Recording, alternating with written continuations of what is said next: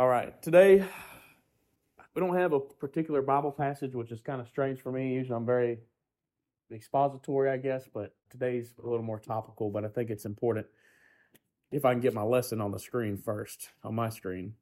I'm still rolling with computer, which is like weird for me. But anyway, silly question. Since we're getting to that time of year, what's your favorite holiday movie?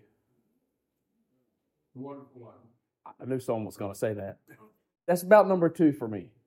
That's a Christmas Eve special. What else? Elf. Oh, that's number three. Miracle on 34th Street. She likes Santa a whole lot, huh? Oh, oh the cartoon? All those cartoons. In, in, yes, incredible. I yes, I grew up on those. The Year Without Santa Claus, that, that was tough. Charlie Brown Christmas, you know, I love them all. You'll never guess my favorite. I'll give like two guesses. You'll never guess my favorite. No. No. It's not a Christmas movie. It's a Thanksgiving movie. Mm-hmm. Nope. Nope. This one right here. Y'all see this movie? Isn't this the best holiday movie ever? This is my absolute favorite. This movie is called Planes, Trains, and Automobiles. Thanksgiving movie, just so you know. But it was it was made in 1987. Right there, you see Steve Martin's on the left, and John Candy, one of my favorites. He passed way too early. Is on the right, and the uh, the the characters are Neil and Dell, which they're two polar opposite characters. And Neil is this corporate marketer in New York trying to get home for Thanksgiving. Dell is a shower ring salesman trying to get home for Thanksgiving, which is really strange. They're two complete strangers. They're nothing alike. Really features this insane, if you've seen the movie, misadventure uh, that splits the two apart and then brings them back together and splits them apart, brings them back together over and over again. It goes from, as you guessed it, a plane to a train to a rental car to a milk truck just to get home for Thanksgiving. And every escapade ends up in disaster almost every time. You think about the car catching on fire and burning, and they're still driving it down the road. But it's mostly a part to this guy, Dell, who is really clumsy and arrogant and annoying. But what's cool is as they go through this, this ringer of an extraordinary travel complication of chaos, a really peculiar friendship starts to form as they butt heads. And really, the connection between them is made because they are both seeking something. They're trying to get home for Thanksgiving, to get back to the family and uh, to those they love. And Neil is missing from his family table, and he's really concerned about that. And the twist at the end of the movie, I'll go and spoil it. Y'all care if I spoil it? Go watch it anyway. The twist at the end of the movie is that Dell is actually homeless and he's a widower. It's really sad, and his wife has been passed for eight years, and he has failed to cope with that fact until the movie concludes. And he hurts because of it. And that's why he's he's on this crazy expenditure where, you know, with no money, he's just making it. Uh, it's a really fun, funny, lighthearted movie that takes on a much deeper sentiment that I think we can all relate with sometimes. If you're if you're on travel and you're like, I'm trying to get back to the family for Thanksgiving, and the relation really is this: that there is there's something or there's someone missing in our lives. There's an empty seat at the dinner table, or there's a possibly an empty person at the dinner table. And both are equally devastating. They both are painful and it hurts and it's not easy and it's not supposed to be easy. For the past few weeks, I guess eight weeks, we looked at one of the central connecting points of the Bible, right? Which is death. That, that it ties the whole Bible together into one true, infallible narrative that, that, that features the powerful story of God's plan to, to reveal himself, to reconcile himself to man, and to restore earth back to what it used to be. And in the beginning, everything was good. But in Genesis 3, our sin produced death. And what happens is it fragments our relationship with God, right? And it doesn't just fag- fragment our relationships with God, it fragment, fragments our relationships with each other. The fact that we don't have perfect, harmonized relationships is because we first don't have a relationship with God that's, that's in harmony.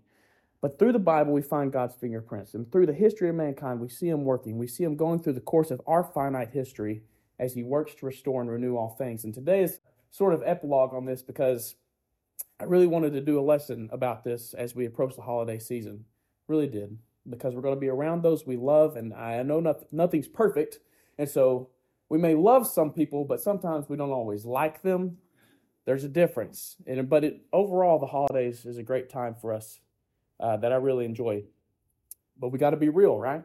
It's not easy for all of us, especially for older. This is not an easy time for all of us. In fact, there really are certain things that make this time terrifying, that make it emotionally exhausting, and make it painful. But what we have to learn is we have to deal with our lost loved ones. We have to cope with that empty chair. We have to cope with the fact that there's an empty person in that chair. And there are three things we must do in order to do so. And I hate to give you some silly 10 step process. And I'm not even giving you a three step process. These are really just basic things that we have to do as human beings in order to cope with pain, with the pain of a lost loved one. This is an encouragement from the Word of God. This is not some psychology experiment. I promise you that. And I want to say that it's not how it's meant to be, right? Death is the enemy. Physical and spiritual death, if you want to separate them, is not how it's meant to be.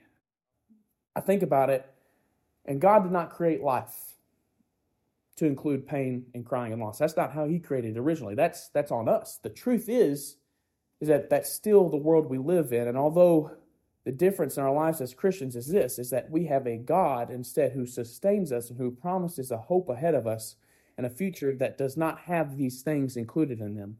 And so the process of dealing with a lost loved one cannot be simplified. It's complicated. And I'm no psychologist, I'm no licensed counselor, I'm not a trained pastor. I don't go to seminary. I don't do all of that. But I'll say the Word of God is good enough for an answer. And I got to say, too, I never felt more unqualified for a sermon, but I'm going to give it anyways because, I, like I said, the Word of God offers what we need. And there are three essential things, like I said, that we must do to process death and to not avoid the pain of loss. We can't avoid it. How to, how to endure it. That's what we want to look at. Because after all, we've all heard this that faith does not make things easy, it makes things possible. And that's so true. And there are three things that I want to see in this three G's. We must come to grips, we must grieve, and we must grasp. Grips, grieve, and grasp. And there are three types of loved ones that I want to look at that we must exercise those three G's with. And the beautiful thing about it is that if we process, let me rewind. The beautiful thing is, is that the process for dealing with lost loved ones is the exact same for every type of lost loved one. It's the exact same. It's phenomenal. And the first one is this it's grips. We must face the reality of death. I mentioned earlier about Dell in this movie, Planes, Trains, and Automobiles. And there was one thing wrong with him the entire movie that was not revealed until the end. And what was wrong with him is what he was bottling inside himself. He was hiding himself and he was hiding from others the reality that his wife was dead and that he was struggling with that and it was causing inner turmoil inside of him. And the simple reality about most of us and about death is that most people don't want to face the reality of death that is before them. And last week, I mentioned that most people in this world do not want to think about it. They don't want to talk about it. They want, don't want to walk among death. It's cruel. It's no fun. It's traumatic. But the truth is, is that just ignoring it is the worst thing to do. You cannot do that as a Christian. You don't ignore the fact that you're sick. You must do something about your sickness. You must take on the giant. Otherwise, you'll be in worse condition. You will lose yourself if you bottle up the pain and fear. All right? If you bottle up the pain of death and if you bottle up the fear of death, you have to come to grips with the reality of death. The first reality that we must come to grips with is the loss of our physically dead loved ones who are with God. We have to come with that. The empty seat, I say. Romans 6.23 says, For the wages of sin is death. Death exists because we exist. Because we polluted the earth. We brought death into a world that did not originally have it. But we must recognize that reality and we must own our mistake, right? We must recognize that it is simply the state of the world as it is. The promise of Genesis 3, though, is that the world is under a curse, and the curse of sin is death, and every man must die. He says, To dust you have been made, to dust you shall return. The grave awaits us all, in case you didn't know. We as Christians must be the first to accept this. We have to be bold. We have to accept this. We don't ignore, we acknowledge, right? We must be the tough ones. And I'll say this the greatest courage in a person is exemplified when that person knows the great enemy that stands before them, and they still stand up to that enemy that stands in front of them. It's called being bold. We have to be bold in the face of death. We've all lost people. We have lost spouses. We have lost a brother or a sister or multiple. We've lost mom and dad. We've lost Some of us may have even lost children, which is the worst of all, and it hurts. But you cannot ignore that hurt. You must deal with it. You must accept the fact that they are gone and they cannot come back to you. When death claims a victim you love, the best thing for you to do is to accept it. Proverbs 14:8 says, "The wise man looks ahead." The wise man looks ahead, but the fool attempts to fool himself and not face facts. And second coming to grips, the second type of lost loved one that we have to deal with is not recognizing the empty chair, but the empty person that may be in that chair. I'm talking about people who do not know God. I'm not talking about the physically dead, I'm talking about the spiritually dead. Same thing applies. Romans 6:23, for the wages of sin is death. Every single one of us in our natural state are in sin and we're in our trespasses. None are good, none are righteous. No, no one, everybody falls short of the glory of God. We all know that. We all have loved ones who are not Christian, I guarantee it. And just because you love them does not make them any less condemned than they are in the state that they're in. Just because you love them doesn't necessarily help. You should love them, saying is that's not going to solve their problem. But you need to face the reality of that. Death reigns in a man if he is not regenerated by the power of the Word of God, if he is not filled with God's Holy Spirit. And nothing in this world, as you know before you're a Christian, nothing is worse in this world to live a life without God. And for some of us, nothing is worse now than seeing the people we love living without the God that we get to live with in perfect relationship and harmony. We hate seeing empty people. We want them to have what we have. And if we can face that daunting reality that we do have loved ones who are without Christ, then we can move on to the next step. So the first step is don't ignore. Come to grips with it. We can't get anywhere if we turn a blind eye. The second one is this it's grief. We have to weep. Christians have to weep. Once we come to grips, we can come to grief. Once we have accepted reality, we can minister mourning to that reality. We are creatures. In case you didn't know, we are creatures who are supposed to cry, who are supposed to mourn and grieve and agonize and, and well over death. That's who we are. That's what we're made to be. We are created in the image of God, a God who also cries and weeps and agonizes and mourns. We live in a creation itself that cries and weeps and mourns and agonizes and wells over death. That's what you're created to do. Ecclesiastes chapter 3, verses 1 through 7. There's a time for everything, there's a season for every activity under the heavens. A time to be born and a time to die, a time to plant and a time to uproot, a time to kill, a time to heal, a time to tear down and a time to build, a time to weep and a time to laugh, a time to mourn, a time to dance, a time to scatter stones and a time to gather them. And there's a time to embrace and a time to refrain from embracing. There's a time to search and a time to give up a time to keep and a time to throw away, a time to tear and a time to mend. It's natural. It's preordained by God for you to do these things. There are seasons in life that you must participate in mourning because we need it. If we're dealing with the loss of a past relative or a friend, we have to grieve. You can look into the mental, emotional, scientific, psychological, or biblical viewpoint, and you will come to that conclusion. Science supports this. Psychologists support this. You have to grieve. Take it the other way. You need to grieve for those who are lost as well. Not just those who are dead, but those who are lost, who are not living the abundant life that Christ promised, who are seeking deeper and deeper into sin or into addiction, and they're hurting themselves. You have to grieve for it. You have to be broken over that. You have to be hurt. In John 11, John 11, if that's where you want to go, if you can go there. I guess that's our main Bible passage. I just realized that. But we'll be in John chapter 11. And we're going to touch on this lightly.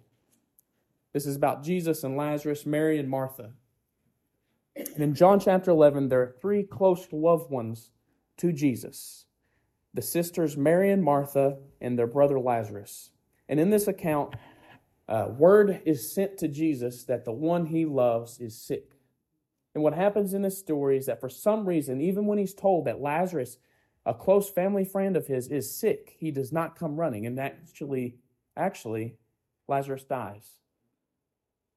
In John chapter 11, verses 21 through 22, this is what Martha says to Jesus. She says, Lord, Martha said to Jesus, if you had been here, my brother would not have died. But I know that even now God will give you whatever you ask. When Mary talks to Jesus in verse 32 through 37, she says, When Mary, book says, when Mary reached the place where Jesus was and saw him, she fell at his feet and said, Lord, if you had been here, my brother would not have died. When Jesus saw her weeping, and the Jews who had come along with her also weeping, he was deeply moved in spirit and troubled. They asked, Where have you laid him? Come and see, Lord, they replied. In verse 35, it says that Jesus wept. And then the Jews said, See how he loved him. But some of them were saying, Could he have not opened the eyes of the blind man? Or could not he who did open the eyes of the blind man have kept this man from dying? What I want to see here first? And I'll get into the practical theology later. We have a high priest who identifies with us, as Hebrews says, who hurts with us. The greatest man to ever walk the earth hurts. The most powerful man to ever walk the earth hurts. God sits and weeps. No other religion in the world will tell you that God weeps, that God mourns, that God agonizes over death, but that's the fact that God weeps over death. He weeps over his enemy, and his whole mission is to destroy it, but he still cries over it. The Bible says that. Hosanna hurts, that Christ cries. And because, I'll say this, because the fact of the matter is, he cries because it's not how it's supposed to be. That's what I'm trying to say. I'm getting confused with my words, but he cries because that's not how it's supposed to be. Not with us, not with himself. And I think he's even crying because he's realizing what's in his pretty close to near future his own death, his own death and the people that would kill him. But you have to know this you have to grieve. You must realize that this is not the way it's supposed to be, and we must grieve for the past and we must grieve for the walking dead on earth right now. Just in case, though, you need to grieve properly, which leads us into our third G, which is grasp we must take hold of our hope. We talked about this all last week.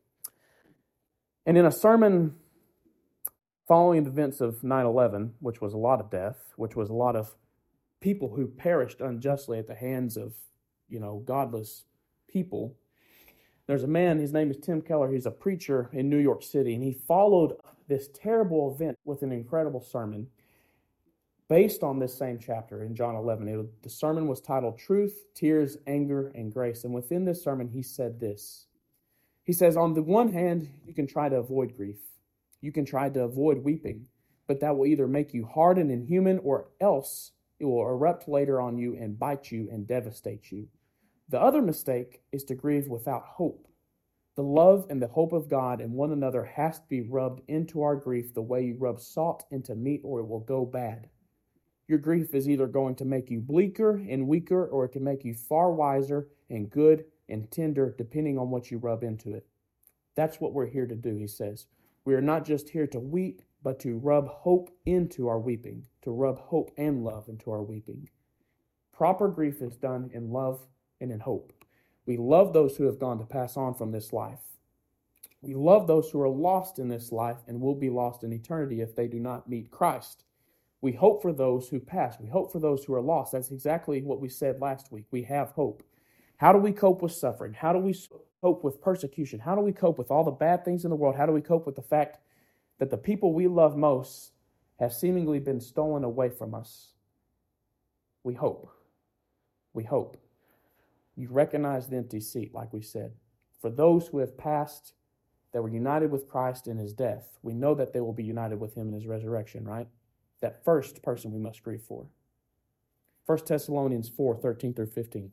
This is the most famous passage for this, this concept, for this topic. It says, We do not want you to be uninformed, brethren, about those who are asleep, that you may not grieve as others do who have no hope. For since we believe that Jesus died and rose again, even so through Jesus, God will bring with him those who have fallen asleep, fallen asleep in him. And Paul says, elsewhere that we will not precede their own bodily resurrection. We don't precede those who have died before us. The saints who have gone before us actually get the fruit, the fruit of their labor and the reward even before we do, which is really incredible when Paul says that. And what it is, is it's a resurrection into a new heavens and new earth that we looked at last week. I won't go 40 minutes into that because you know what it is. But like I said, they are closer to the reward that we are.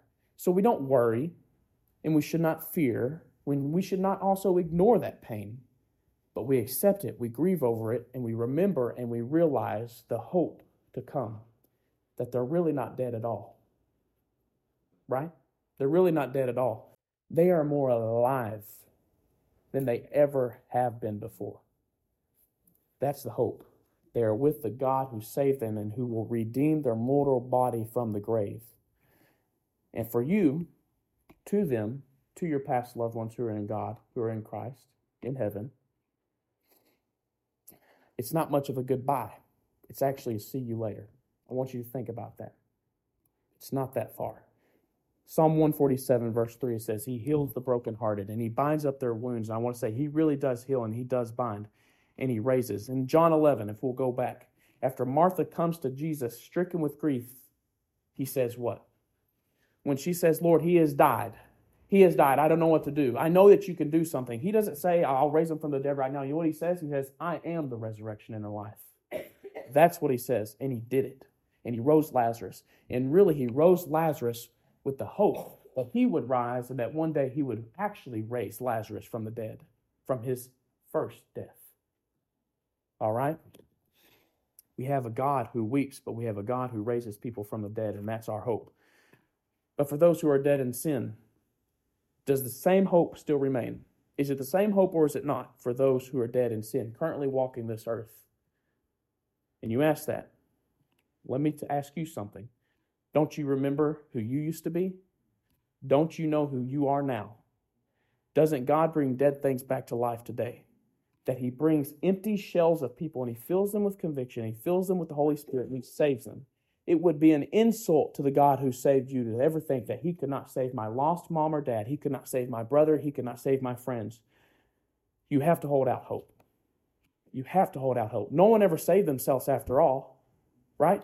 You don't hope that they'll save themselves so that you can save them. You hope in the God who is powerful and omnipotent and omniscient enough to save them. The only timeless and all powerful God who can do that. And from what I see in my Bible, did not God take murderers like Paul and turn them into a man who changed the world? The reason Western civilization is even here is because of men like Paul. Or what about Peter, who denied Christ before Christ went to the cross? And then Peter would go on to his own cross, preaching the gospel. God turns sinners into saints. Take hope in that. Romans 5 says this When we were utterly helpless, Christ came at just the right time and he died for us sinners. Most people would not be willing to die for an upright person, though someone might perhaps be willing to die for a person who is especially good. But God showed his great love for us in this He sent Christ Jesus to die for us while we were still sinners. Still sinners lost loved ones who are still sinners, Christ died for them. And he says, you know what? They can be made right in God's sight by the blood of Christ, just as he has saved us from God's condemnation. I mentioned earlier, I need to slow down a little bit. That's the second one. There are lost loved ones who are gone to be with the Lord, and then there are lost loved ones who are still alive with us at the Thanksgiving table, for example. But I said that there were three types of lost loved ones. And I have to address the elephant in the room if you're thinking about it. But it's addressed in the same way by coming to grips, by grieving, and by mm-hmm. coming to grasp hope.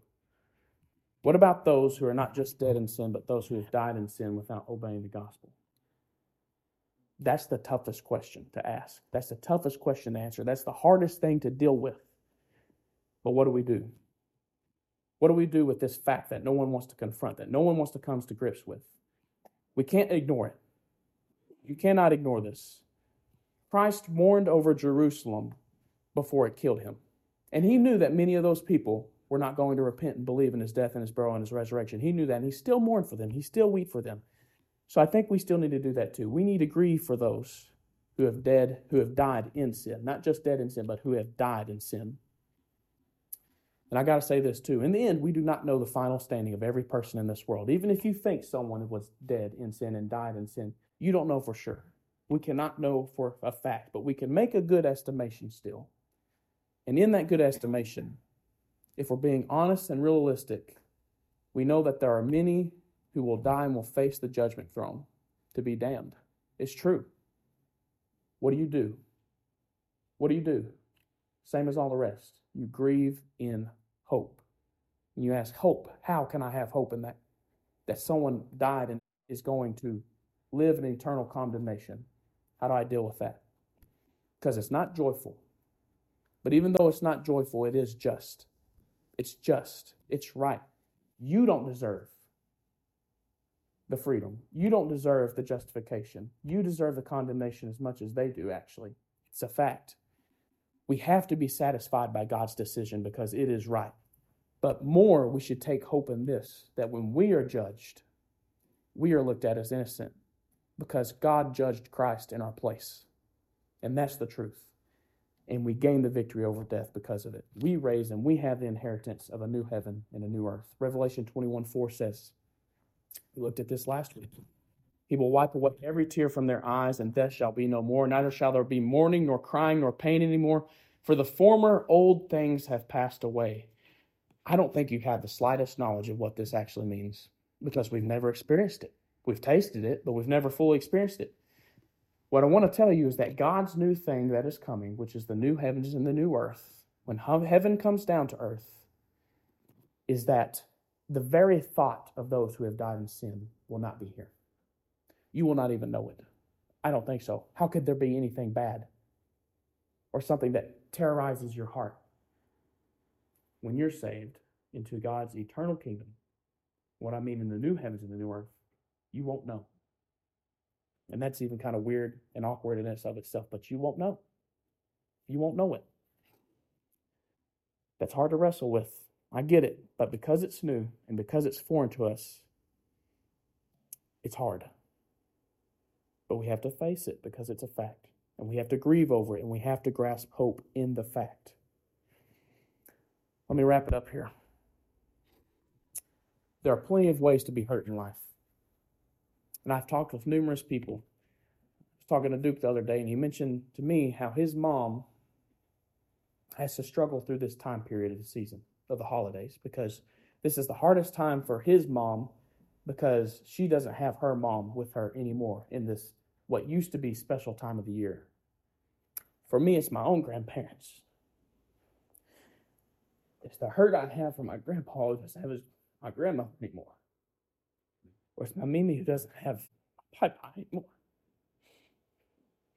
And the holidays are huge for us. And this is especially hard to deal with and it's not easy for either of them to ignore the fact that they are gone, like Thanksgiving and at Christmas.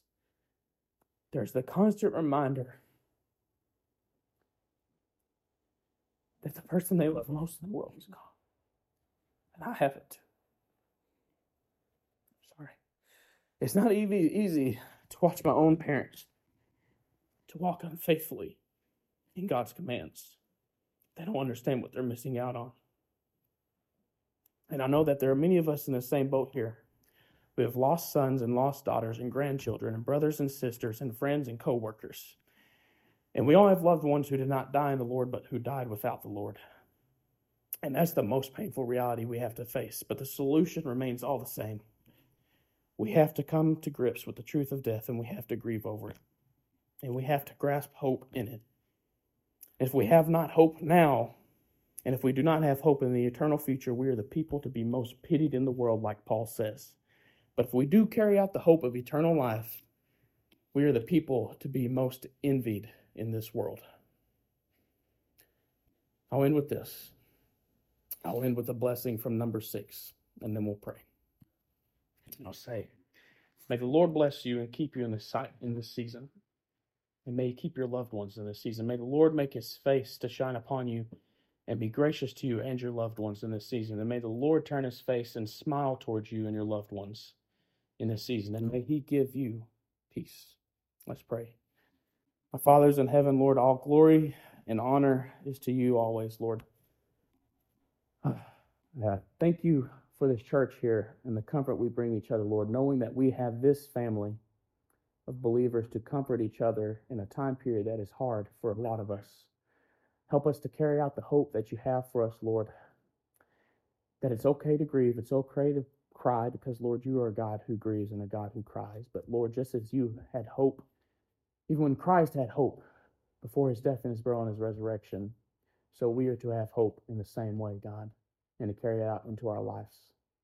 We thank you. And we bless your name, Lord, and all things are worthless compared to knowing you and the power of your resurrection, Lord. And we haste the day that that the fullness of that resurrection comes true. Lord God, be with us and protect us and guide us. Pray this all in Jesus' name. Amen.